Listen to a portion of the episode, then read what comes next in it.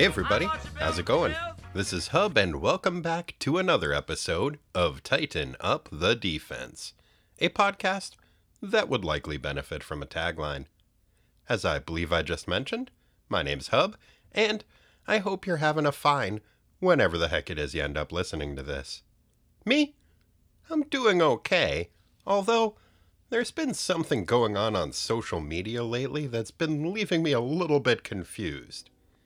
Everybody's going so crazy about how cute this baby Yoda is. I'm sorry, but living on a house in the woods that's on chicken legs is cute these days? Okay. I guess flying around in a giant mortar while wielding a pestle and threatening to eat children is what passes for adorable these days. Well, maybe I'm just old fashioned. But in my day, forcing your house guests to perform a series of impossible chores with the aid of their magic doll, under threat of being cooked in your oven, wasn't the sort of thing that we considered bay. I mean, we all did it. We just didn't think it was considered cute. Kids today. Anyway, that's enough Andy Rooneying around for now. So without any further ado, let's, uh, do this. Today's synopsis rhyme is submitted by Fred Groves. Holy Bat Poetry. Nightwing Dickie Grayson, Chiroptid Man's first son, dislikes the Swiss. But don't be mistaken, impartiality is not why he hates them. Now, synopsis. Thanks, Fred. New Teen Titans, Volume 2, Number 8, May 1985. There might be giants. Written by Marv Wolfman, draughted by Jose Luis Garcia Lopez, inked by Romeo Tangal, lettered by John Costanza, and colored by Adrienne Roy. Teen Titan Roll Call Lilith, Nightwing, Starfire, Cyborg, Wonder Girl, Beast Boy, Jericho, and Zack Wingman. Previously in New Teen Titans. In one of their early adventures, the new Teen Titans ran afoul of the not so new, not so Teen Titans of Greek mythology. The Titan who the ancient Greeks called Hyperion, but I call Fuckface on account of he was a fuckface, kidnapped Wonder Girl and hypnotized her into being in love with him. Donna was already engaged to Terry Long, but that didn't bother Fuckface because one, he was a fuckface, and B, he was already married too, to his sister Thea. But she wasn't around, so he figured he was free to kidnap and hypnotize teenagers. With Donna's help, Fuckface freed the rest of his old Greek Titan buddies. The Teen Titans teamed up with the gods of Olympus to fight them, and a regular celestial Donnybrook broke out. When the dust settled, the OG Titans, with the exception of the strangely absent Thea, agreed to go back to Tartarus, the ancient Greek version of hell, and try to tidy the place up a little. After returning home, our titular teenagers met a recently defrosted amnesiac alien angel whose spaceship had crashed in the Arctic. The amnesiac alien angel, who Corey and I named Zach Wingman, formed a deep and instant bond with occasionally telepathic occasional Teen Titan Lilith. An unfortunate side effect of this inexplicable emotional connection was that Lilith started radiating intense heat and melted everything around her. The suddenly smoldering sporadic psychic passed out, and the rest of the Titans decided that Zack was probably a jerk who was trying to hurt Lilith. So they attacked him. Unable to communicate with his attacker, Zack flew off to live in an Ewok treehouse in Pendleton, Oregon for a while. Hooray! During his arboreal sabbatical, I guess Zack learned to speak English because when he returned to New York a few months later to rekindle his nascent romance with Lilith, the avian appendaged extraterrestrial was much more communicative. He explained that he meant Lilith no harm, which Lilith corroborated enthusiastically. The Aubin-Trest ingenue added the exposition that she periodically caught on fire for no apparent reason. One reason why she had spent the majority of her life searching in vain for her birth parents was the hope that they might explain the cause of her irregular intervals of unintentional immolation. No sooner had Lilith finished her exposition dump than a red haired flying business lady showed up, melted the wall of the apartment, and was like, Surprise, Lilith! I'm your mom! The magma flinging alleged matriarch grabbed Lilith, attacked Zack Wingman and the Titans, and then disappeared through a lava portal she formed in the sky. After recovering from the assault which accompanied the arsonist abduction, our protagonist figured out that Lilith's mom was none other than the aforementioned Thea, Fuckface's missing sibling slash spouse. Hoping to question the OG Titans about where Thea might have taken Lilith, Zack Wingman and the Titans headed to Donna's girlhood home on Paradise Island, which harbored the only known entrance to Tartarus. When they arrived, they found that the island was in shambles, and Donna's mom and the other Amazons were missing. Gad Zooks! How will the gods of Olympus react to Thea's return? If the Sky Titan Thea is Lilith's mother, then who is her dad? And without the aid of the absent Amazons, how will our heroes find their missing chum? Stay tuned to find out. Okay, so mostly by getting lit on fire, some guy who owned a publishing company, and by making eye contact with a statue. Thea strolls around the wreckage of Mount Olympus and idly tortures Zeus and the other Greek gods. I guess since the end of the last issue, she whooped all of the gods of Olympus and wrecked the joint. As she tells her cowering daughter Lilith how great it is to be her, Thea lights Zeus on fire and batters him around like a flaming hacky sack. Eventually, she gets sick of that shit and starts telling Lilith about her backstory. Turns out that about 80 or so years ago, Thea was hanging out in Tartarus, imprisoned alongside the rest of her siblings. Then a stray sunbeam somehow managed to hit her, and she got all hyped up on account of the sun as her kid, I guess. She hulked out and busted out of the ancient Greek hell, and started strutting around on the surface world. Over the course of the last eight decades, she's been seducing and bearing children with a variety of powerful and influential men, usually burninating them to death as soon as they've impregnated her. Her offspring, with these now deceased captains of industry, are in positions of power all around the world awaiting Thea's orders. Lilith's dad was a wealthy publishing magnate. After she murdered him, Thea started running his business, and under her leadership, it has become the third most successful publishing house in the world. Third, huh? I like that she's the titan who imbued gold and silver with their value, is the sun's mom, and can kick the shit out of the entire Greek pantheon single handedly. And Marv Wolfman was like, yeah, but I don't know if she could take on Random House. I mean, I want to keep this comic realistic. Anyway, when Lilith was still a baby, her nanny wised up to the fact that Thea was a total dick and decided to kidnap the child she'd been charged with rearing. Thea was pretty pissed off about that and has been searching for Lilith ever since. Every time Lilith has randomly caught on fire, Thea's been able to zero in on her a little bit more. The other day's bout of spontaneous combustion finally allowed Thea's ancient Greek Lilith detector to lock in on her occasionally intuitive offspring. When Thea finishes her exposition, a captive flaming Zeus is like, Enjoy your victory while you can, Thea, because when your siblings, the OG Titans, find out what you're doing, they're going to come kick your ass. Thea's like, Nah, I'm good. I got shit handled. Thanks for the heads up, but you can go back to eternally burning to death now. Gee, as shitty an absentee mom as Thea's been to Lilith, she's an even worse aunt to her nephew Zeus. Thanksgivings on Mount Olympus must suck. Back on the Titan's jet, which is hovering above Paradise Island, Donna explains to the rest of the gang that her mom and the other Amazons are missing. She's pretty pissed off about this and blames Thea. Her teammates assure her that they will help her kick Thea's butt. Pretty confident, guys. Who do you think you are, Simon and Schuster? Zach Wingman offers to wrestle the universe if that would help. It wouldn't, but thanks, Zach. Wonder Girl thinks she knows a secret way to find out where Thea is. When she was a little kid, she was up late spying on her mom Hippolyta, probably trying to see where her Panathene presents were hidden. While she was snooping, she saw the Amazonian queen fly up to the giant statue of Athena that overlooks the island, stand on its outstretched hand, and make eye contact with the stone edifice. Then she disappeared in a flash of light. Donna does the same thing now, and as she suspected might happen, she and Starfire are teleported to the Oraculum, a weird space island filled with skulls and ornate statues. Donna has read about this place and learned that once there, you can see any place in the universe. Neat. Donna asks to see Tartarus, a magic portal opens in the sky through which Donna and Koriand'r see Fuckface and the rest of his OG Titan brethren getting their asses whooped by a bunch of grotesque giants. Despite the fact that the feelings she once had for Fuckface were artificially forced upon her through his magic bullshit, Donna still feels a connection to him. It upsets her greatly to see him in pain. Not me, though. I love that shit. Get him, grotesque giants! Hooray! Suddenly, the vision in the portal changes its focus to Mount Olympus. Thea sits glowering on Zeus's throne, with a crying Lilith at her feet. She looks up and sees what I guess is now a two way portal. Uh oh! Enraged, the ancient Titan sends a blast of magma at a startled Wonder Girl. Fortunately, before the stream of lava hits Donna, Starfire intercedes and manages to deflect the majority of the attack. The Amazonian teen's shoulder is singed, but she's otherwise unharmed.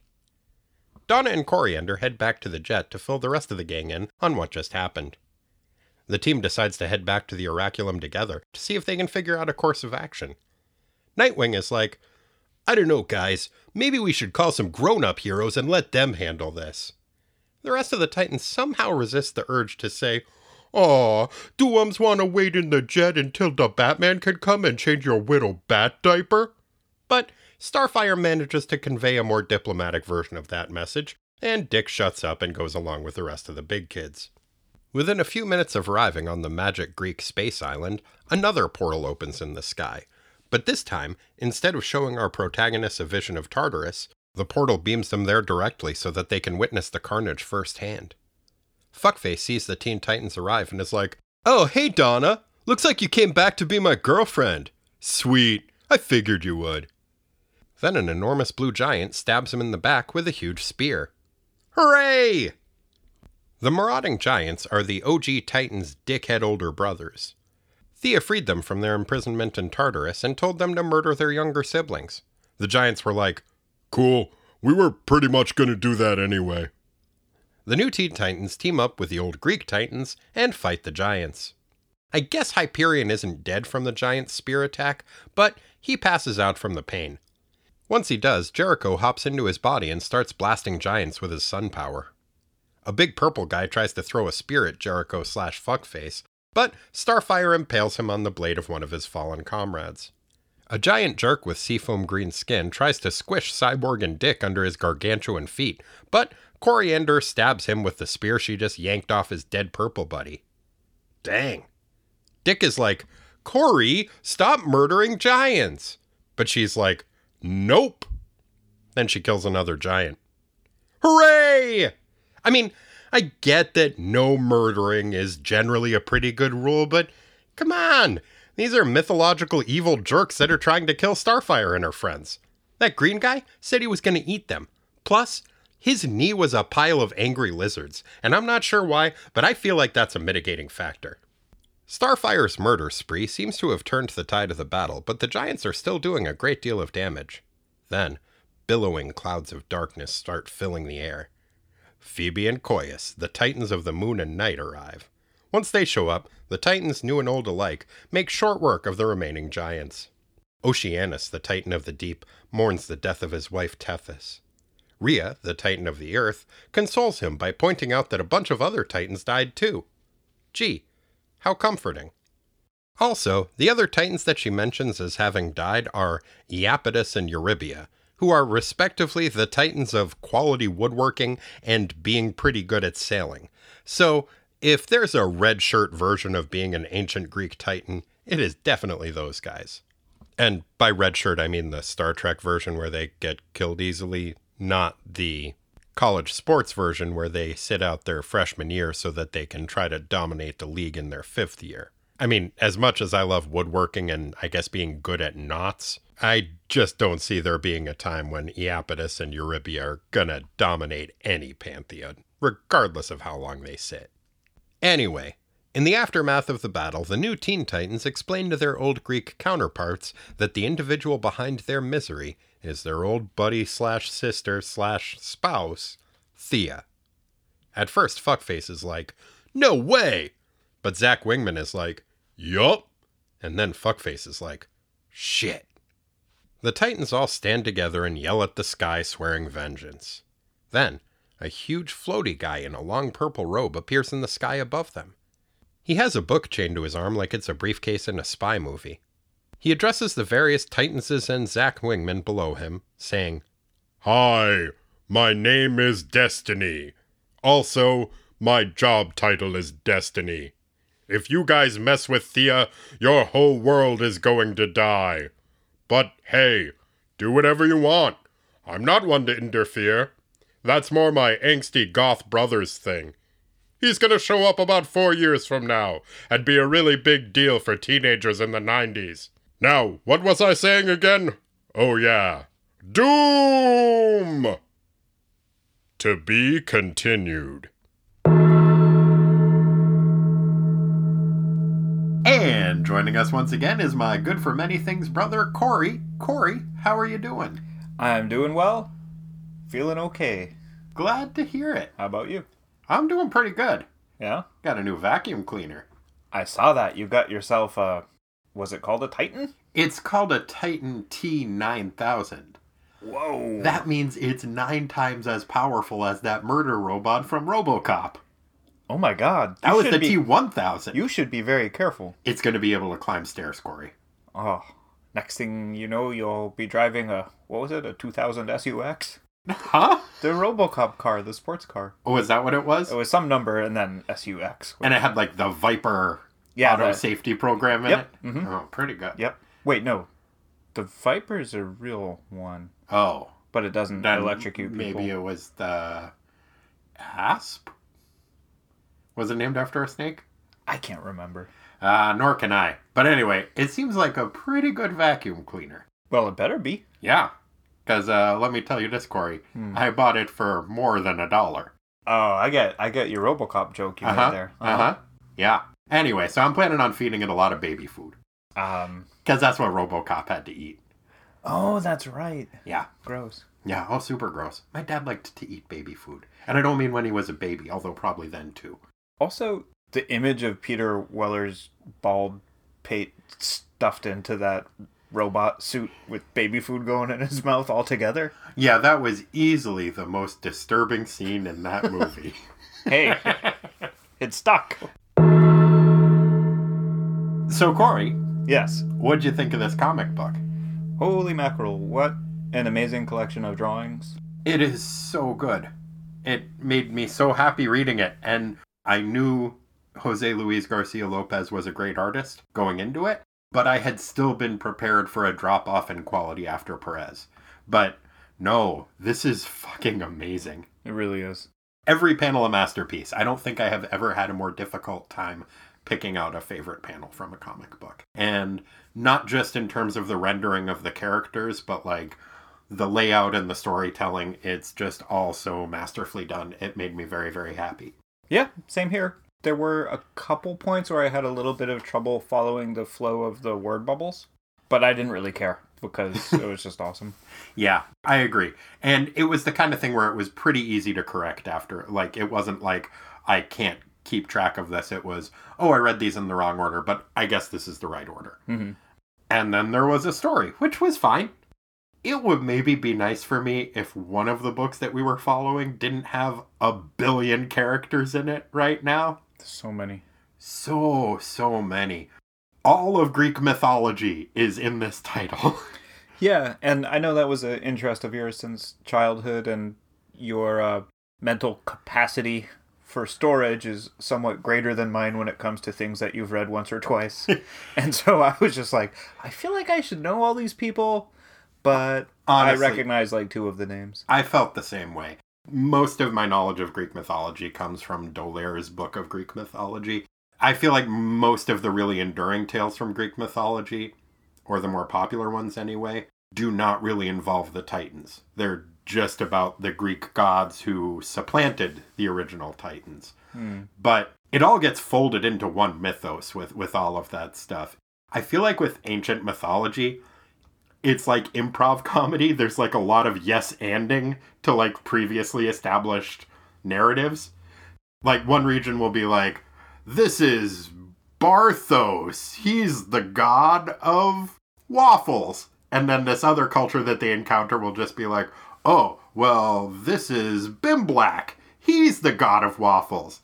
And in an attempt to appease the other culture, the first one will be like, "Oh yeah, Bimblak. No, we love Bimblak. He's great. Yeah. Um, but we already have a god of waffles, so now yours is the god of waffles and hats." And that'll go on for a while, and then like the second society will fall out of favor with the first, and then they'll just be like, Oh no, Bimblak's still the god of waffles and hats, but he's also a total dick and he did all this fucked up stuff, and so now he's evil. And I feel like that's kind of what happened with the Titans and the Giants and the Olympic Greek gods, and it just becomes this really confusing Gordian knot of narratives that are Ah. all kind of tied together and See what you did. inextricable from one another, Hmm. and you just have to slice it in half and then conquer the known world. Well, all right. Thanks for listening. We've got a lot of work to do. yeah, that makes sense. it did? Oh, good. That's honestly a surprise to me. Well, I you had to have read the comic, I think, but it, it, it does make sense. Everybody comes off looking like a, a jerk, whether you're in the giant camp, the original Titans camp, or the uh, Olympians camp. There's a lot of jerkiness to be shared around. I feel like that's kind of the case with Greek mythology in general. I feel like it's supposed to be like a descending level of dickitude as you go through generations. Like, Dickitude. yeah, like, Like a, total. like a bad attitude. yeah. like, apex dicks are Gaia and Uranus. And then, Okay, so at Uranus, we've reached peak dick. exactly. Man, if we named the episodes that we have, that would totally be what this episode would be named. Peak dick. No, at Uranus we've le- reached peak dick. but like they were the biggest assholes, hmm and then you get the Titans and Giants, who are the next biggest level of assholes, who are their kids. Sure. With the Giants, I think, being more monstrous jerks, and the Titans being more pretty jerks. hmm And then you get the Titans kids, the Olympic Greek gods, and they're still total dicks, but they're less dickish than the Titans. hmm And yeah, it Well, then you get people. right who are you know great and not dicks at all. Yeah, what happened? Weird. Yeah. The other weird thing about this book, mythologically speaking, that did kind of throw me for a loop is as I was reading it, I did keep thinking, huh, lot of gingers on Mount Olympus. mm. There is a surprisingly high concentration of pale skinned, red haired people who are Greek gods of ancient times. Genetically speaking, a pretty rare thing to be popping up. and a recessive one, but I feel like when you get the mix of genetics and deification, you get some weird shit going on in that direction. Hmm. Because, I mean, I would also imagine that having a pile of lizards for your knee is a recessive trait, but we do see that represented amongst the giants. Or a bunch of long tongue tiger heads for toes? Yeah, there is some bonkers character design in this book. And, I mean, it's gorgeous and it's really fun to look at, but it is also just like, how's that work? There was a few panels in there where I was pretty sure that Lopez had at some point perhaps experimented with psychedelics because it's difficult for me to I mean, I guess it's just it could be a fertile imagination. But Yeah. Wow. Yeah, there is a lot going on, especially with the character design on the Giants. Although, I mean, the design of the statues in the weird space island that Donna goes to, also a real thing. Bunch of, I don't know, sphinxes made out of skulls and shit. And That look like they're carved out of like a it's like one of those Swan Swarovski crystal center pieces. right, but, But- that's been skeletonized and is probably also from space. Yeah. Whoa. Yeah. And that whole sequence where Donna goes to the Oraculum, I believe it is, Mhm. which I think is supposed to be a representation of the Oracle of Delphi, but I'm not entirely sure. It's been a while since I've read either D'Aulaire's book of Greek mythology or Edith Hamilton's mythology, which are the two main sources I have for Greek myths. I don't know if they were initially accessible by looking at a statue. That seems like it's got to be a pretty well guarded secret because essentially anybody can just hop up there and be like, okay, staring contest, and they pop right into the oraculum. Right. Well, Donna does bring up the point that literally nobody else on the island knows about it except for her and her mom, and she only knows because she spied on her mom when she was like a little kid. I do think it is interesting that it does appear to be a running theme throughout these books. It's a cautionary tale that I really applaud Marv Wolfman for bringing to the forefront, which is making eye contact is always very dangerous, so you should probably never do it. Contact. yeah, you get Jericho, you mm-hmm. get this fucking statue of Athena, you lock eyes with that thing, oh, you're in for a world of trouble. It's like that squirrel that jumped on you when you were when you were a kid. Yeah, it's exactly like that. It was a chipmunk, and it was terrifying. Oh, but they're so cute. They're cute, all right, but then they'll scoop your damn eyeballs out. That's horrifying. Yeah, I think that's raccoons that do that. That makes more sense to me. Yeah, they have bigger paws, Creepy. more human like. creepy hands. Either way, you don't want either one of them jumping onto your forehead when you're seven. I'll tell you that much. Oh, I believe you. So, any listeners out there, if you're planning on being seven and having a chipmunk or a raccoon jump on your face, don't do it. yeah, and to preclude that, don't make eye contact with them if you see them. Right. Which I think it makes sense that that would be a Marv Wolfman moral that is a through line throughout his mm. work because he grew up and was raised his whole life in New York. So, you know, I feel like that's a that's a thing. I had a East Coast West Coast moment this morning. I was in the locker room at the gym getting changed, and some guy walked in, and I think he said something like, "Hey, how's it going?" But I just assumed he wasn't talking to me Right. because it was very out of the blue and weird. And then halfway through changing, I was like, "There's nobody else in here." I think he was just being friendly, and I totally ignored him like a jerk. Corey, you did the right thing. It seemed natural. Yeah. Did you catch the title of this issue? Mm-mm. It's called There Might Be Giants. Oh, Which is interesting because I feel like this is the last era that this could have come out where that would be referencing the 1971 movie They Might Be Giants instead of the popular band. Mm-hmm. Kind of popular band, They Might Be Giants. I think they're still around. I heard a public radio thing, and they were on some show. I'm pretty sure they are. And I'm, I'm glad they are. I, I like them a lot. I think Apollo 18 is an underrated album. I'm not super familiar with their body of work. Have you seen the movie They Might Be Giants? Uh, no, I haven't seen that. You should check it out. It's really good. It's George C. Scott. He plays a judge who, after his wife dies, retreats into a world of fantasy in which he believes himself to be Sherlock Holmes. Wow. And a psychiatrist ends up treating him, and then when he finds out that her name is Watson, then they end up kind of going on adventures together that are based on his delusions. And it's a really fun movie, and it's really good. And it's based on uh, Don Quixote Oh. thing, where he's like tilting at windmills and imagining that they are giants. The character says something along the lines of, uh, well, of course, it's silly to think that every windmill is a giant. But, you know, some of them might be. That sounds like a charming film. Uh huh, and a good attitude towards windmills. They've had it too good for too long. Give them the real benefit of the doubt. A little bit. Or detriment of belief. I always get those two mixed up. We learned a little bit more about Thea in this issue. We learned that she was very successful in her dating career with famous people from astronauts to pop stars. Wait, that was just a March of Time type thing. Do you think she was having sex with astronauts and She said she dated a lot of powerful people, and there's pictures of the Beatles and Neil Armstrong. And yeah, why not? I thought that was just a time marches on like montage of here's the eras that I lived through, but I like your interpretation a lot better. Yeah, she kind of sets herself up as like a gender swap to Zeus, mm-hmm. just like going around and horn dogging her way through the mortal world, and good for her. I mean, kind of. She does murder a lot of people. Again, not unlike Zeus. Mm-hmm. But yeah, that is one gorgeous montage, too. It's a really nice representation of time marching on.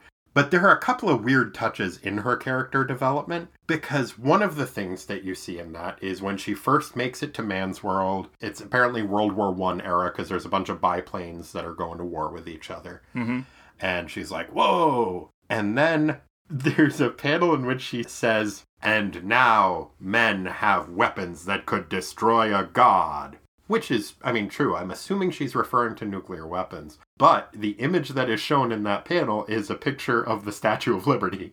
Oh, I didn't uh, read it that way. And I was just like, wait, is there a hidden weapon in the Statue of Liberty? Where it's specifically a weapon that could destroy gods. Is this predicting the events that transpired in Ghostbusters 2? Is that based on something that Thea discovered because Vigo the Carpathian does think himself a god, and the Ghostbusters are able to harness the Statue of Liberty and make it walk around and defeat a god. Does she have a touch of Lilith's prophecy in her? Is that like one of her nascent abilities? Either way, it makes this comic book eerily prescient. It really does.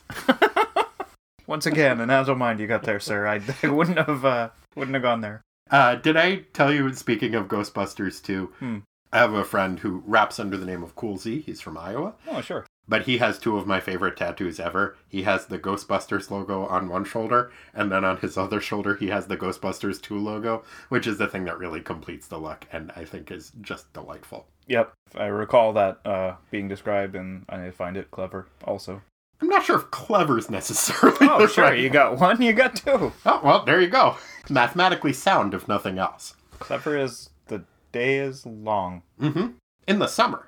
Because right now the days are pretty short. Oh, And recognizing that two comes after one is more clever than a, than a winter day is long. it got so complicated so fast. I know, that's what happens when you bring calendars into these things. My bad. I forgive you. Thank you. One of the other interesting things that comes up with Thea is I feel like when you've reached a point in your career where you have pretty much single handedly destroyed the Olympic gods of ancient Greece and subjugated all of your cohort of the original Titans, maybe you can start leaving CEO of the third largest publisher off of your resume. That did seem a little. What's the word for it? It seemed. Yeah, it didn't fit. I mean, don't get me wrong, very, very impressive. If you're listening and you're the third largest publisher in the world, I am so happy for you, and thanks for listening. And our Patreon page is patreon.com slash ttwasteland. You could maybe throw a couple of those publishing bucks our way. But I gotta say, when you are a Greek god who is apparently the mother of the sun, which I guess means that Lilith's brother is the sun, Hmm. I feel like at that point, yeah, it, it's like I've won a Pulitzer Prize, I've won a Nobel Peace Prize, and A spelling bee. yeah, and no, no, no, and runner up in a spelling bee. Ah. wow. Like if she was the number one publisher in the world, I see. You know, if you're the best at anything, that's impressive. But like third most successful wig manufacturer in the tri-state area, not too shabby. Well, I don't know. It's a little bit apples and oranges. So, you know, the Greek gods all about power and, and struggle and I'll kill you and whatnot. Well, it seems But- like that's what publishing's all about too, from the last couple issues. Right. So, in our world, the dollar is almighty. Mm-hmm. And, you know, that's the currency by, by which power is measured. Sure. Publishing's pretty huge. So, if you're third largest, that's almost as good as killing all the other gods. I guess. I think publishing is a little bit more analogous to killing Greek gods than uh, an apples and orange situation. I think it might be like a Macintosh to Cortland's. oh, like a Granny Smith to a Honeycrisp. Oh man, that is a huge discrepancy there. Mm-hmm. Although, nice thing about Honeycrisps is a lot of your sweeter apples aren't good for baking because they get mealy. Oh, it's a good pie apple. Honeycrisp is a good pie apple, as is a Granny Smith. I would put those together in a pie. Oh, Makes all day it- long. nice mixture. Mm, man, I would love to have pie. I'm gonna make some pies soon. Nice. I made some persimmon butter. I'm gonna make a persimmon butter pie. That sounds delightful. Yeah. Like a custard pie? Yeah, it's like a custardy pie. It co- ends up coming out a little bit like a pumpkin pie in terms of consistency. I made one with apple butter before, but uh, but I haven't tried it with persimmon butter. I think it'll be better. Got a little cardamom in there. Cardamom, you were telling me earlier, is It's the new it's, cinnamon. It's, it's, uh, great. stock is going up. Oh, its stock is rising. It's no piece of shit like Allspice. Allspice, we've been over this. Get over yourself. You're really just a berry. Yeah, One. yeah, one, one of them. You're one berry. Allspice. Come on. So, uh, Hyperion shows up in this. Yay. Ugh. Now, you said a sarcastic yay there, and I understand why. Hyperion is definitely being as big a turd bag as he has always been. He is a whiny little shit. He is still manipulative and egocentric and narcissistic and a manipulative piece of shit. I hate Hyperion. Don't get me wrong. Still calling him fuckface. But I was actually happy to see him.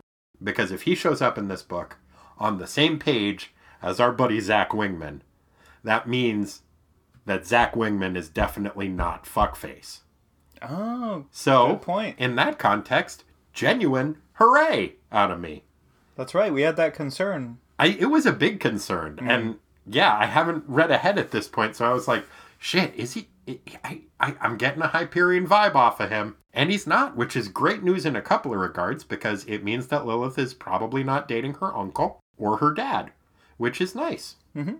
I guess he wouldn't be her dad. Her dad uh, is definitely dead, uh, according to Thea's. Oh yeah, because burnt him right up. yep, Post-coital torching. oof, like immediately post-coital. Mm-hmm. She could tell immediately she was prego and was just like, zap. Bye. Man, she does like setting people on fire.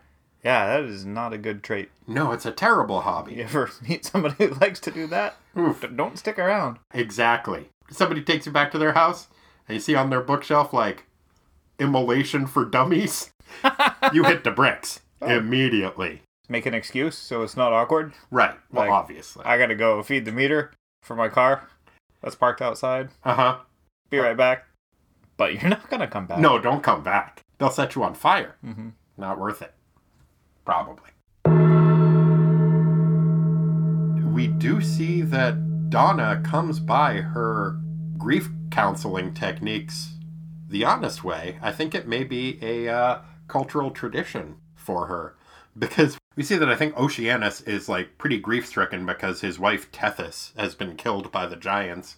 And uh, Rhea rolls up on him and is like, hey, hey, cheer up, buddy. A lot of people are dead.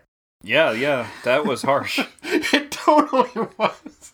Like, totally ties into the Titans being dicks, but also it is just, like, kind of nice to just be like, oh, that's where Donna gets it, gets it from. Like, she was raised in a culture based on ancient Greece. I, I guess that's just how you gotta roll. you tell people to get over it. Yeah.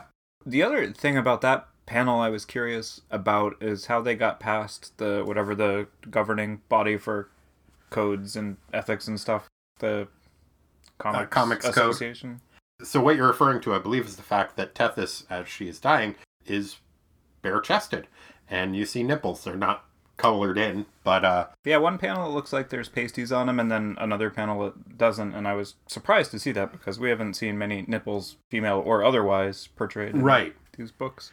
Well, you will actually note this did not go through the Comics Code. Oh, it doesn't have that thing on it. No, and I would be curious as to whether they had to make coloration changes or do something with the artwork to obscure the toplessness of Tethys in the reprinted version that came out in Tales of the Teen Titans. This is a direct market book, and one of the things about that is, at least early on, the direct market books would just kind of bypass the comics code. And so you get depiction of nudity combined with death which it's not done and i when i say it it sounds weird but it isn't done for titillation. It, it doesn't seem like and No pun it isn't like yeah and it isn't like a gross exploitative picture of nudity. But those things combined really do kind of lend an epic quality to the battle that's happening here. Mhm. and i feel like it's really well done. Yeah, I agree. And strange in a comic, well, like I guess most comics of this era and perhaps in general, the way that, you know, especially the female characters are really sexualized in their costumes and Yeah. everything. It was weird to see boobs and have And- it have it not be that way. Right. And it kind of shows how low the bar is set in comics that it's nice and refreshing when the naked dead lady isn't sexualized. But there you have it. Th- this is like 80, 85 that this is published, the reprints in 86. But this is around when you see Watchmen coming out, which was also done, I believe, direct to market. So, uh, you know, you also see a lot of big blue dongs flopping around. Mhm. Yeah. So, Yep. The old Manhattan treatment. Mm-hmm. The Manhattan transfer. That's what he called his teleportation process, but I believe that was also an a cappella group that our parents liked. Along with the Nylons and the Bobs. I remember the nylons. You don't remember the Bobs? I remember the name, but I, I really Yeah. remember the nylons because there's this one record oh, cover Oh, where a guy's holding It looks from a distance like he's snapping his fingers, but he's I think holding a little like a Vienna sausage or a baby carrot or something, and it it disturbed me to no end. Dude, the Nylons album covers are astounding. I'm gonna try to post some pictures of those on the See if you can find the one. It's the dude with the beard, and he's got this weird snapping finger hand thing that is just gross. Oh man. Yeah, they had that song Prince of Darkness. Ooh. You remember? No, did they use it in the movie? Oh, they should have because it had the No, chorus. they- they the chorus. have. Oh, John Carpenter would have loved it. John Carpenter's scoring did not need any help Oh, from the Nylons. synthesizers on top of this. Well, if you put synthesizers on top of it, it's not an a cappella band anymore. Oh, I'm okay with that. No, I don't think the Nylons would be. It's part of their branding. Oh, that's true. One size fits all. Huh? I think that was one of their records. That makes sense. Uh, what are we talking about? Um, the song "Begone, Prince of Darkness" by the Nylons. Of course. So, one of the other interesting things that comes up in this comic book, at least it was interesting to me, was the character Destiny. You familiar with that guy? No, but at first I was like, "Oh my god, is that Rudy?" Nope. It is weird because he does wear the big purple robe. And originally, his robe was always supposed to be a fairly nondescript color, either gray or brown. But I feel like in comic books, if you have a robe, eventually it will be drawn as purple. There's so many purple robes. Like every cult that we've seen ends up wearing a purple robe, even if they don't start that way. Destiny is not in a cult, though. He does belong to a group called the Endless. Did you ever read Sandman, the Neil Gaiman one? Oh sure, yeah. Yeah, he was one of the Endless. He's uh, Dream's brother, Destiny. So it's uh, Destiny, Delirium, Dream, Despair, Death, Destruction, and uh, Desire. I think that's. I think there were seven of them. I think that's them. Oh, and of course, D's nuts. I don't know. First of all, having Dream and Delirium be two of the big seven, it seems like you could cover. They're kind of the same thing. It's like, do they have daydreaming in there too? Because that starts with a D too. Mm. I don't know. But what's kind of weird about the character Destiny is he is the only one of the Endless that was not created by Neil Gaiman for that series. He was created by Marv Wolfman in 1972 for a title called Weird Mystery Tales. And he served kind of as the Crypt Keeper type character for that.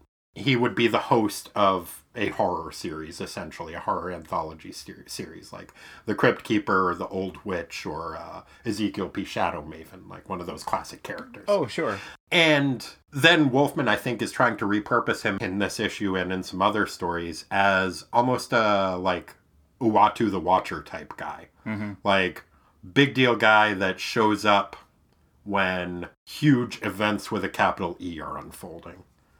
And you see his depiction. He's a blind man who carries a large book that is chained to him, in which all of history, past and future, is written. Mm-hmm. I think it's interesting that Neil Gaiman chose to repurpose him and a couple of other of the characters who were originally intended to be hosts for horror anthologies, like Cain and Abel were uh, the hosts of, I think, House of Mystery, and they get used in the Sandman books too. And I think that kind of makes sense with the story that Gaiman is telling, which is kind of, I don't know, almost like a meditation on meta narrative. So to have the hosts of other stories be incorporated into your story about stories, I think is a really interesting choice and one that makes a lot of sense. But it was kind of jarring to have Destiny show up because I am used to just seeing him in this one little corner of the DC universe that was Sandman, which then I feel like got erased from the rest of the DC universe when Vertigo got its own imprint. I don't know if you're going to get to it in the, the timestamp, but there was a reference to Road to Hell and Crosby Hope on page 15, which I meant to look up but didn't. Oh, that is a reference to the Bing Crosby and Bob Hope Road to movies, which I think fits fairly neatly into Gar's habit of referencing old movies. Uh, have you seen any of the Road to movies? It's like the Road to Nope. the Road to Bali was one of them. The Road to Morocco, uh, the Road to Utopia is a really weird one. But they made a lot of different Hope and Crosby road movies, which were these kind of farcical comedies in which Bing Crosby and Bob Hope would get into various comedic adventures and Bing Crosby would do a couple of musical numbers. They're actually really funny. It's weird watching them and realizing that there was a time when Bob Hope was funny. Because growing up, Bob Hope was, I mean, he was still active. He was doing like the military special still, but he was almost comedically unfunny. you know, it was almost funny how cheesy and hack he was. He was like just the embodiment of really hacky humor. And it's weird to realize that there is a time when he was actually very, very funny. And so, yeah, if you haven't seen any of the road movies, uh, Road to Morocco and Road to Singapore are both really good. Okay. And yeah, Road to Utopia is worth watching just for how weird it is. All right. So I've got They Might Be Giants. Uh-huh. I've got Road to Singapore, Road to Morocco. Uh huh. That's three movie homeworks I got. Yep. Pretty good. I want your report on my desk by Monday. And photos of Spider Man. All That was me pounding my desk. You got it, Triple J. Yeah. Well, you ready to get into the minutia? Sure. Rick, would you mind singing us in? We got minutia. It's not the biggest part, it's just minutia. Like Corey eating farts, we got minutia. Time to sweat the small stuff. Thanks, Rick. Yeah. So, Corey, Yes. what was your favorite sound effect in this issue? Other than the only sound effect, technically, which that I noticed that was Scree, Yeah, there was one scree. I picked on page nine Starfire, I think, yelling Donna. There was a Donna that was outlined. There was one more that I that I think counts, and that is uh, Starfire impaling one of the giants. I believe it is the one that has a pile of lizards for a knee, and he goes ah or arg.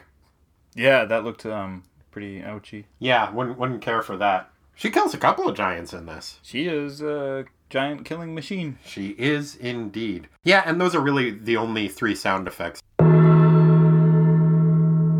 Conversely, a lot to choose from in this category, sartorially speaking. Which elements of fashion did you feel were worthy of notice? Oh man. On uh, page 23, the, the big picture of uh, Destiny, and in particular Destiny's accessory, his big book of facts that's chained to him. Yeah, it's it's actually Uncle John's bathroom reader. He wants to make sure he doesn't lose it in case he needs to uh, take a trip to the can. Uncle John's bathroom reader? Oh, you're not familiar? Mm-mm. It's a big book of trivia. That's a bathroom book, very popular. Oh. Yeah, I think uh, maybe, maybe Destiny has some spicy poops to rank on the side. It looks pretty hivey. Uh huh. No, it's a it's a, it's a nice big book. classic. Yeah, I think it's a good look for him. Speaking of classic good looks, I want to go with a couple of the things that are from Thea's Time Marches On montage. There are just some great outfits in there, both on her and her purported lovers. The big puffy sleeved yellow shirt that's on the former head of Sun Publishing before she lights him up is pretty great. All of her dresses look great. And her current Greek goddess look is very Art Deco inspired and has a weird, especially viewed in the context of her adventures through time, a kind of ancient Greek flopper look to it that I really appreciated. I thought that was a really nice look. She pulls it off. She really does. The other fashion that I want to comment on comes from one of the giants, one who does not meet a good end, but before his death, he's got these tiny little suspenders that are on his Speedo that connect to a weird, like, skull chest plate that he has. And it's just such a bizarre look. I had that too. It reminded me a little bit of the He-Man action figures, how like Skeletor and He-Man had that weird little chest plate thing. Yeah, Except this one looks like an animal whose limbs have been twisted wrongly. Yeah, it is, it is like some kind of a demonic yoga bear. Demonic yoga bear. yeah, but he has these little sock garter like suspenders that are coming out that are attached to this uh, dude's Speedo, and it's a heck of a look. Yeah, I, I had this guy too because he's the one also that I mentioned. It looks like his toes are the snakes or maybe tiger heads. Yeah, tigers, tiger heads with very long tongues, and he does his, I believe, right knee is just a big pile of lizards, and he's wearing a samurai helmet and some uh, spiked knuckle dusters. hmm And those two match. They're this re- really kind of pretty purple color, mm-hmm. which is also echoed in the little straps that hold his shoulder covers on. And I don't know what those are doing, but it looks like he's got like a little decorative thing on the top of his speedos that's connected by bungee cords that go inside of the speedos. Yeah, Which you know, who knows? I'm not a giant. Maybe maybe the uncomfort of that outfit fuels his battle rage. I think I'd be a little more pissed off if I had to wear that getup. sure. But yeah, the uh, the fuchsia of his shoulder pads and speedo, and the purple of his hat and knuckle duster, really I think offset the nice seafoam green of his skin tone, and it's a very cohesive look, as bizarre as it is. I- and then he gets stabbed to death. I had that guy, and then I also had uh, his his purple buddy on the same page, who's got kind of a, a Shiva looking thing. There's a kind of a necklace and jewelry with a bunch of skulls on it, and um, this guy's purple with bright blue hair and bright red eyes, very colorful. Yeah, and he appears to be wearing some kind of like a uh, shoulder holster for a gun, but over his crotch. Yep. Really cool spear thing. Yep, and then uh, has a different cool spear poking through his chest as Starfire pushes him backwards onto it. He's the fellow who says, Arg! Arg, indeed. Mm-hmm. Let's take this party to the Bow Zone. What incident of one character calling another character a bozo, either literally or metaphorically, would you like to highlight? Both of mine came from Thea. On page two, there are two separate instances, but one she uh, calls, I think it's Zeus, a, a fool. Yep. And that's just a classic, straight up fool. Like, Yeah, I'm that's a, I'm a supervillain. I'm gonna call you a fool. You're all a bunch of fools. Some of you are human fools. Zeus isn't a human fool. He's a celestial fool. that's right. So, classic fool. Sure. And then, um, doubling down on that, she calls him a uh, doddering senescent dolt. I had to look up senescent. Which is weird because she's his aunt. Yeah, I feel like age and the family tree stuff gets all gnarly. Yeah, I think that's fair. It is an, indeed a, a gnarled family tree. But uh, yeah, senescent means uh, basically aging, getting old. So that was a pretty good. Those are pretty good Bozo. disses. My favorite diss also does come from Thea. It's on page five when she says to Lilith, And your father, ah, his memory still burns bright, though not nearly as bright as his flesh did. Oh, burn! Literally. Yeah, Oof. I read that and I was just like, oh, zing. and she's kind of like has this smile on her face, like she knows she's just done a good zinger. Uh huh. It's a really nicely done panel and really nicely, like, oh snap moment of her talking to Lilith about her dead dad, who she will never meet. Zing! Yeah, Lilith is you know understandably horrified by the whole thing too, and and Thea's just like, no, it's no big deal, whatever. We do this all the time. Look, your brother the sun doesn't give me shit like this. yeah, it's, uh, Corey, did you have a timestamp in this issue? I did. It was what I think is the second reference to Beast Boy saying that Debra Winger won't stop calling him. Yeah, and it really does come out of nowhere too. It, it it is another, I believe, example of just Beast Boy not understanding the dialogue that is going on surrounding him. Cyborg has an almost Beast Boy like moment of banter right before then that sort of sets up. It doesn't really. So Zach Wingman is saying, "We will find my beloved, or I'll die trying," and Cyborg says, "Something tells me Wings has a bad case of the hots." Which is a weird thing to say. Bad case of the Bad case of the hots. Especially a weird thing to say in the context of, we're going to go rescue my friend who is missing. But Gar takes this opportunity, as I gotta believe he takes any opportunity, to say, Heck, Debra Winger's got it for me. Man, phone calls every day. When's that poor kid ever gonna learn? Mm. Anyway, Debra Winger's great. I loved her in Legal Eagles. I think we Do you think over that. that. she generally tried to have movies that made references to birds because her name is Debra Winger, and that's maybe also how that came up in this context of Zach Wingman and Gar is turned into a bird. do you think uh, she had some influence. I think maybe. yeah. I think maybe she contacted the band Winger. Ooh, is she related to Kip Winger? Oh, maybe. I don't know. That would be cool. What a talented family. I guess. What was Winger's big song? Oh, I can't remember. Me either. I always mix him up with Warren. Corey, every issue of a Teen Titans comic has an Aqualad, the greatest of Teen Titans, and also a Beast Boy, the worst of Teen Titans. In this issue, who was your. mm, let's start with Beast Boy. I just went with Beast Boy again. He didn't really do anything except what he normally does is like make kind of a goofy joke. He did a, a good job with the snake. Yeah, he did gambit, a nice job fighting the giants, actually. But I mean, all he, eh, I don't know. He got snaky with the giant, and Yeah.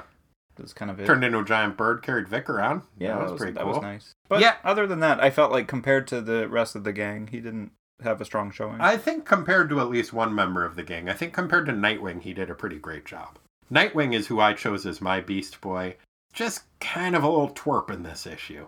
He, he got on my nerves uh, a couple of times. First of all, saying, like, you guys, I think maybe we should call our parents and have them sort this out for us. We're over our heads here. Dude, you're off the heels of fighting Trigon and defeating Trigon. You have fought the Titans and the Greek gods before. Why would you call Superman in on this? His whole deal is supposed to be that he wants to stand on his own and not be in the Justice League's shadow. It just seemed not right coming from him. And also his fixation on Koriand'r not killing. I understand, like, yeah, you're superheroes, you don't kill, that's a thing. But you're fighting ancient Greek monsters. She's in the midst of battle. It's clearly an act of self defense, and you're at war. And this has come up before. Th- this whole, like, Corey, you can't do that. It's against our values as superheroes. It just annoyed me. yeah, that's fair. I found myself kind of wishing we had the Sokka category for this Yeah. one because I totally would have had a Dick Grayson. Yeah, for, for the, like, we should call Superman in on this mm-hmm. moment. Yeah, I was like, dude, you just finished saving the whole world. Yeah, What's a pantheon? come on. Sheesh. It's not like you're fighting the ancient Egyptian gods.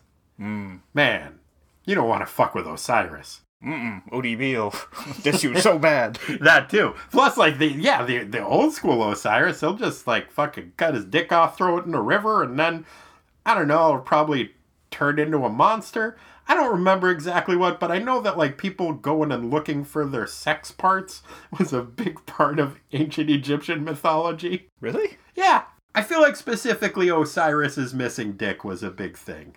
You think that was the inspiration for that King Missile song, Detachable Penis? Maybe. I think it was the inspiration for the Hardy Boys novel, The Case of the Missing Member. Ha! Oh, Dixon's done it again. Conversely, who was your Aqualad? I had Starfire, and when I saw my notes on it, it cracked me up because I said she kicks giant ass. Quite literally, yes. Yeah, she does. Yeah, no, I agree. I think Starfire did a great job, not just with that, but also being emotionally supportive of her friend Donna and Saving Donna. and saving Donna's life in an awesome action montage, deflecting the sunfire bolts from Thea that came through the portal. She just did a great job, especially not chastising Donna for emotions that she can't control. Because there there was part of me that was like annoyed with Donna for Caring still caring Hyperion. about Hyperion. But I mean, she does make the point. Yes, these emotions that I had were artificially induced through magic, but I still feel them. And so, yes, I'm still upset. And it was actually kind of a moving scene where she's like, it's not like the love that I feel for my husband. And Koriand'r, like, gets it and goes, but it's similar. And mm-hmm. Donna has tears in her eyes and she's like, yeah, similar. Mm-hmm. It's just really a nice moment. And uh, yeah, Starfire just across the boards. She's a good giant killer. She's a good friend, and she's a good combatant. And She sticks up for herself too. Her dick's like, "Don't do that," and she's like, "Fuck this, yeah, fuck this. I'm killing giants. fuck this, fuck those guys. Yeah. Let's do it. And this." if you don't like it, fuck you. Yep. So great job, Starfire. Thanks. Okay, Different Corey. Oh, sorry. All right, maybe the hardest time I've ever had with this category, as I mentioned before, but what was your favorite panel? Oh, geez, yeah. Ah, there's so many. I narrowed it down to two that were adjacent. Uh, there's page 22 and page 23. Page 23, it's just the whole page. It's the final page, and it's the one where uh, we see Destiny up in the right hand corner, just being like, "Oh, you guys, Mm-hmm. You get the gods of night and fear in the left hand corner. Big shit's going down." But I think that's actually my runner up, and my favorite one is this one on page 22 in the the lower right hand corner, and it is, in my opinion, the most heavy metal panel ever in these comics. And it's all of the Greek gods like raising their fists and shouting "Dead!" It is a weird battle cry. Cronus, I believe it is, is holding his scythe in the air and is uh, saying that Thea must uh, suffer for her deeds. We will see Thea dead. And then all of the other ancient Greek titans just yell as a battle cry, Dead! It is very metal looking, but uh, I do like to believe that maybe they're at a Grateful Dead concert. Just- Oh, yeah. yeah. That is a gorgeous panel. One of the ones that I had on my list was the immediate preceding page. My first note for favorite panel just said all of them? Mm-hmm. Question mark. Yeah. But the page before that is another big splash page that is the gods of night have just been freed. So it's Phoebe and Coeus are just flying around laying waste to all of the giants, but it's also the scene in which you see Tethys has just died and Oceanus is mourning her. Hyperion's being a fucking dick, but he's a well drawn dick and he's standing next to this giant axe. You got Zach Wingman carrying Beast Boy down. There's just so much going on and it's so beautifully drawn. And the the other one that I definitely want to make sure that I mention, we've talked about it a little bit, but it's the Time Marches On montage of Thea describing her exploits over the last century. And there's just so much going on. You see in one corner there's gangsters during prohibition times, which you can tell by the design of their car and the fact that there are shattered liquor bottles on the ground next to them. You see her taking on a series of lovers the Sun Publisher guy, a Clark Gable looking dude in a tuxedo, some kind of a Air Force pilot, and there's just like a spread of magazines and newspapers below her. And then in the corner of that, you have the Sun Publishing skyscraper with a stock ticker showing the profits rising in the background behind it. There's just so much going on. And inset into that, you see her having sex with the publishing dude and then lighting him on fire at the end. And that's just such a minor note within it. But it's just really well done. Parts of it look like it could be a book cover for The Great Gatsby. And then other parts of it look like it's like a hippie love fest. It's really cool. The design is really well thought out too. It conveys a whole shitload of information and plot in one. Yeah, almost almost instantly. Like you just get the idea like, "Oh, she's just been fucking her way through the centuries and having a great time doing it and her fortune is on the rise," which is illustrated by that little stock ticker that starts in the uh, lower left-hand corner and then in the very upper right-hand corner you see it just kind of lightninging up through the page, just shattering it as she goes on to become the third most popular wig merchant in the tri-state area. I'm sorry, publisher in the world.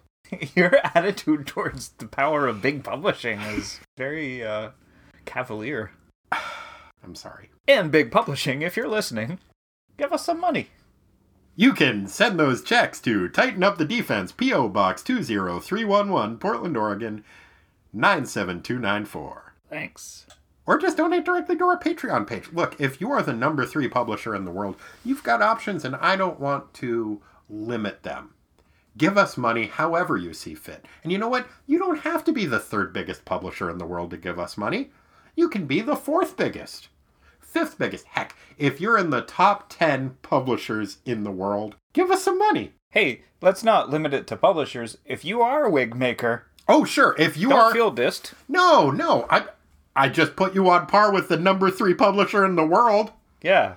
Send us some Look. wigs. Look, I want to be egalitarian about this. I don't care if you make wigs, if you publish books, if you Produce fine spirits. hmm If you work in a fake dog poop factory, you can all give us money. Everyone listening, give us money. That's Tighten Up the Defense, P.O. Box 20311, Portland, Oregon 97294. Ding. Well, Corey, I have but one final question I must put to you. Wapoot in the year of our Lord, 1986, and the month of our Lord, July, what was Aqualad probably up to? Wapoot! Aqualad was hanging out with his inventor pal, Alan Adler, and uh, was helping him set a world record for the furthest distance a thrown object has traveled. And it was uh, the Aerobie. You remember those? I Uh, do, I do. It's like uh, frisbee with no middle. Yep, exactly. With uh, help from Aqualad's sea strengthened arms, uh, that little disc was thrown 1,257 feet. My God. Farthest uh, distance we got. Probably landed on some suburban roof somewhere, never to come down. Almost inevitably, I feel like that is what aerobies were for. Yep, that and those those Nerf tri boomerang things. Uh huh. Anyway, so that went well. They they've had a long relationship talking about all kinds of cool stuff, and so Aqualad, as part of those conversations, had said, you know, I travel a lot. I'm always swimming places, and I just I really like a good espresso, but I don't want to bring the whole machine with me because you know it's just it gets wet. It's kind of a pain, and so uh, Adler got to thinking about this, and he was like, "What's a really simple way that I can uh, allow Aqualad to make awesome coffee?" And it took him about 19 years, but he was able to come up with the AeroPress, Oh. which is a, a device that I travel with, and I think it makes amazing coffee. It's like a little plastic plunger in a tube, and Oh, it's like a yeah, like a fancy vacuum sealed French press, right? yeah, yeah, basically, yeah. It's got three pieces. Put them together, That's all you need. That's all you need. And uh, Aqualad was was tickled, and he travels everywhere with his Aeropress coffee maker. Very nice. Now, you said that the arrow Aerobie is the object that has been thrown the farthest. Do you think the reason that it has that title is because bears don't count as objects? Because one time Aquaman threw a polar bear at some poachers, and it was kind of the best thing ever. And I think it might have been farther than that.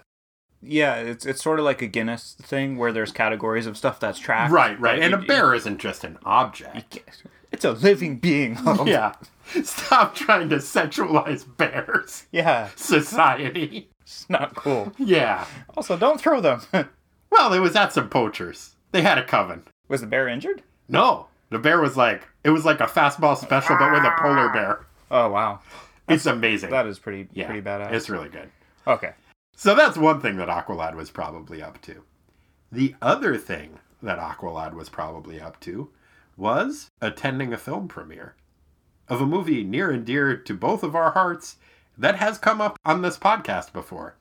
Aqualad attended the premiere of Maximum Overdrive. Oh wow. Yeah, he was a big fan of Theodore Sturgeon and his short stories. He had read Killdozer, and he was excited to see this movie that was kind of a ripoff of a Theodore Sturgeon short story. He ended up sitting in kind of a seat of honor. It was next to the star's brother. So he ended up sitting next to Charlie Sheen at this premiere. During the movie, because it was longer than an hour, Aqualad started getting a little bit parched. Asked Charlie Sheen if he could have a Oh. little bit of what he was sipping on. Uh oh. Still not sure what was in that flask, but Aqualad went from enjoying the movie to being terrified by the movie. Oh no. I mean, it's a pretty scary movie. There's that weird giant green goblin mask that's on the hood of a tractor trailer for no apparent reason, as near as I can tell. Mhm. And that specifically freaked Aqualad the heck out. That's fair.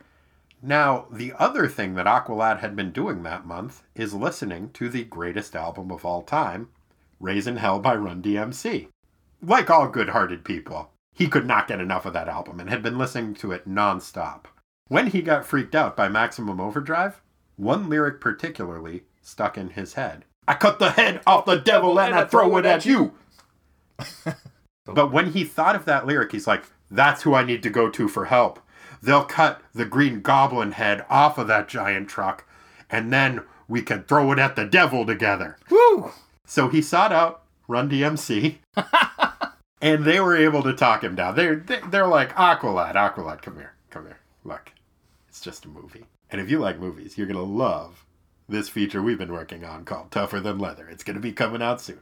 Never saw a wide theatrical release, which is a darn, darn shame. A shame. But they were able to talk Aqualad down, and he ended up uh, ended up chilling out, and is no longer scared of the Green Goblin truck because of Run DMC and their intervention. Well, good job, gang. Yeah, and that is what Aqualad was probably up to.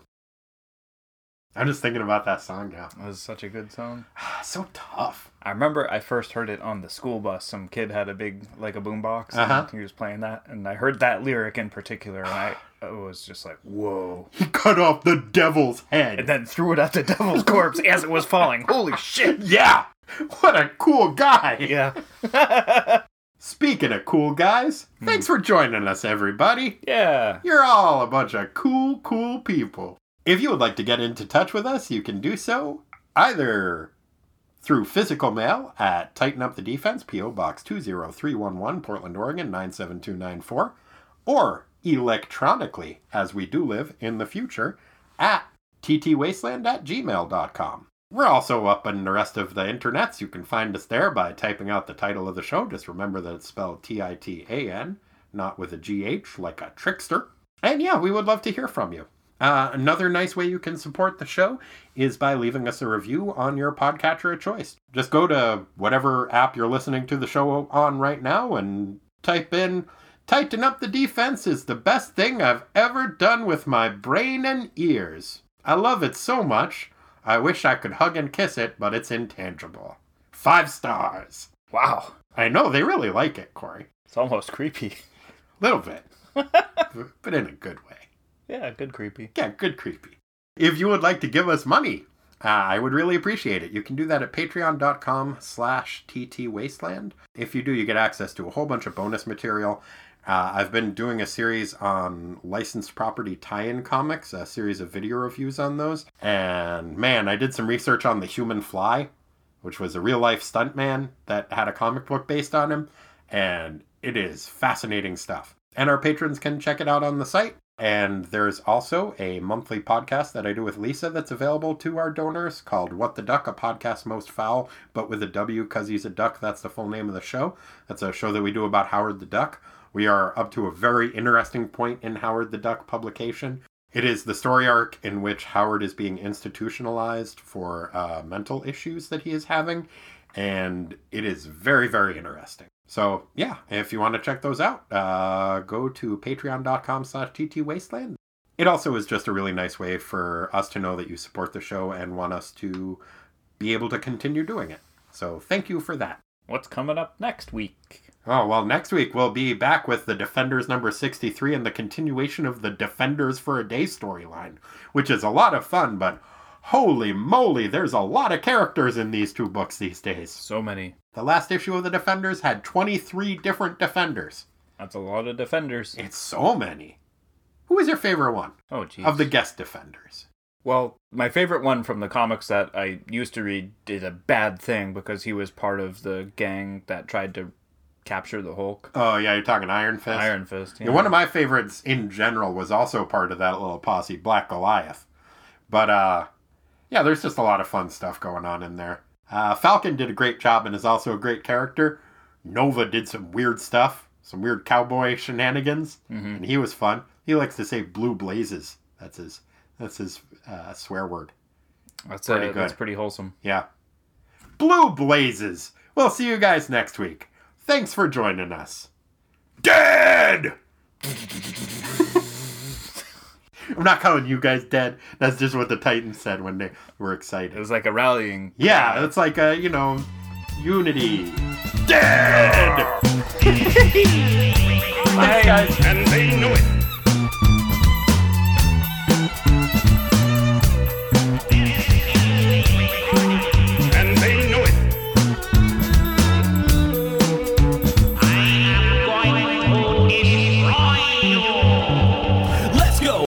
Do you think on Paradise Island, Wonder Woman ever hung out with the old Greek Titans? I don't really know. Were they around Paradise Island? I don't feel like they were very often, but I think that if they did, then Diana, I mean Wonder Woman, would have really gotten along well with uh, Cronus's wife, uh, Rhea. And then the slash fiction about that would be diarrhea. Is, that just popped into your head just now, or you had that one on the back burner for a while? I don't want to say.